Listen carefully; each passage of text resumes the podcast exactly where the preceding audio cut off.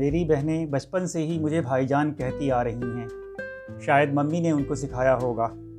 حالانکہ اپنے ددیحال میں، اپنی جنریشن میں یا اپنے چچا لوگوں میں میں نے نہیں سنا کہ کسی بڑے بھائی کو بھائی جان کہہ کر پکارا جاتا ہو۔ ہاں مگر میرے دادا لوگوں میں بھائی جان ہے۔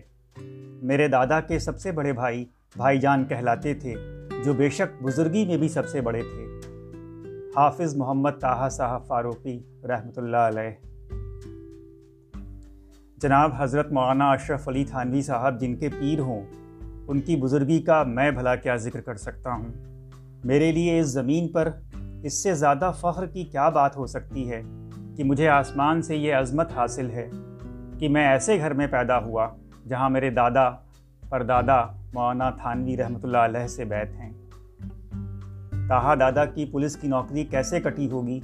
اس سے ہی اندازہ لگا لو کہ جب ان کے سامنے کوئی مجرم لایا جاتا تو ان کو لگتا کہ میں تو خود ہی اتنا بڑا گناہ گار ہوں، اس مجرم کو کیسے سزا دوں؟ مگر ان کے چہرے سے ہی ان کی بزرگی اس قدر ظاہر تھی، ایسا نورانی چہرہ تھا کہ کبھی کسی افسر نے بھی ان کی طرف انگلی نہیں اٹھائی۔ ایک روز آفس کے لیے نکلنے سے پہلے جب ناشتے پر بیٹھے، تو روز کی طرح سکے ہوئے بریڈ، ابلا انڈا، دودھ وغیرہ میز پر موجود تھا۔ اس دن انہوں نے انڈے کو ہاتھ نہیں لگایا، باقی جو کھایا وہ کھایا، خاموشی سے اٹھے۔ اور آفس چلے گئے۔ بولتے وہ ویسے بھی کسی سے کچھ نہیں تھے اور نہ کسی میں ان سے کچھ پوچھنے کی ہمت تھی۔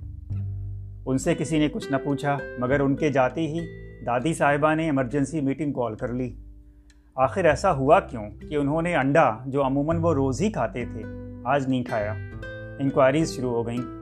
پہلے ناشتہ بنانے والا، پھر بازار سے انڈا لانے والا لائن حاضر ہوئے۔ بات یہ سامنے آئی کہ جو نوکر انڈا خریدنے گیا تھا، اس کے پاس کھلے پیسے نہیں تھے اور صبح صبح کا وقت تھا تو نہ ہی انڈے والے کے پاس تھے۔ تو وہ نوکر بغیر پیسے دیے انڈا ادھار لے آیا تھا۔ دادی خود بھی بڑی اللہ والی تھیں، سمجھ گئیں۔ یہی وجہ ہو سکتی ہے کہ تاہا دادا کے ہاتھ انڈے کی طرف بڑھے تو ہوں گے، مگر ٹھہر گئے ہوں گے۔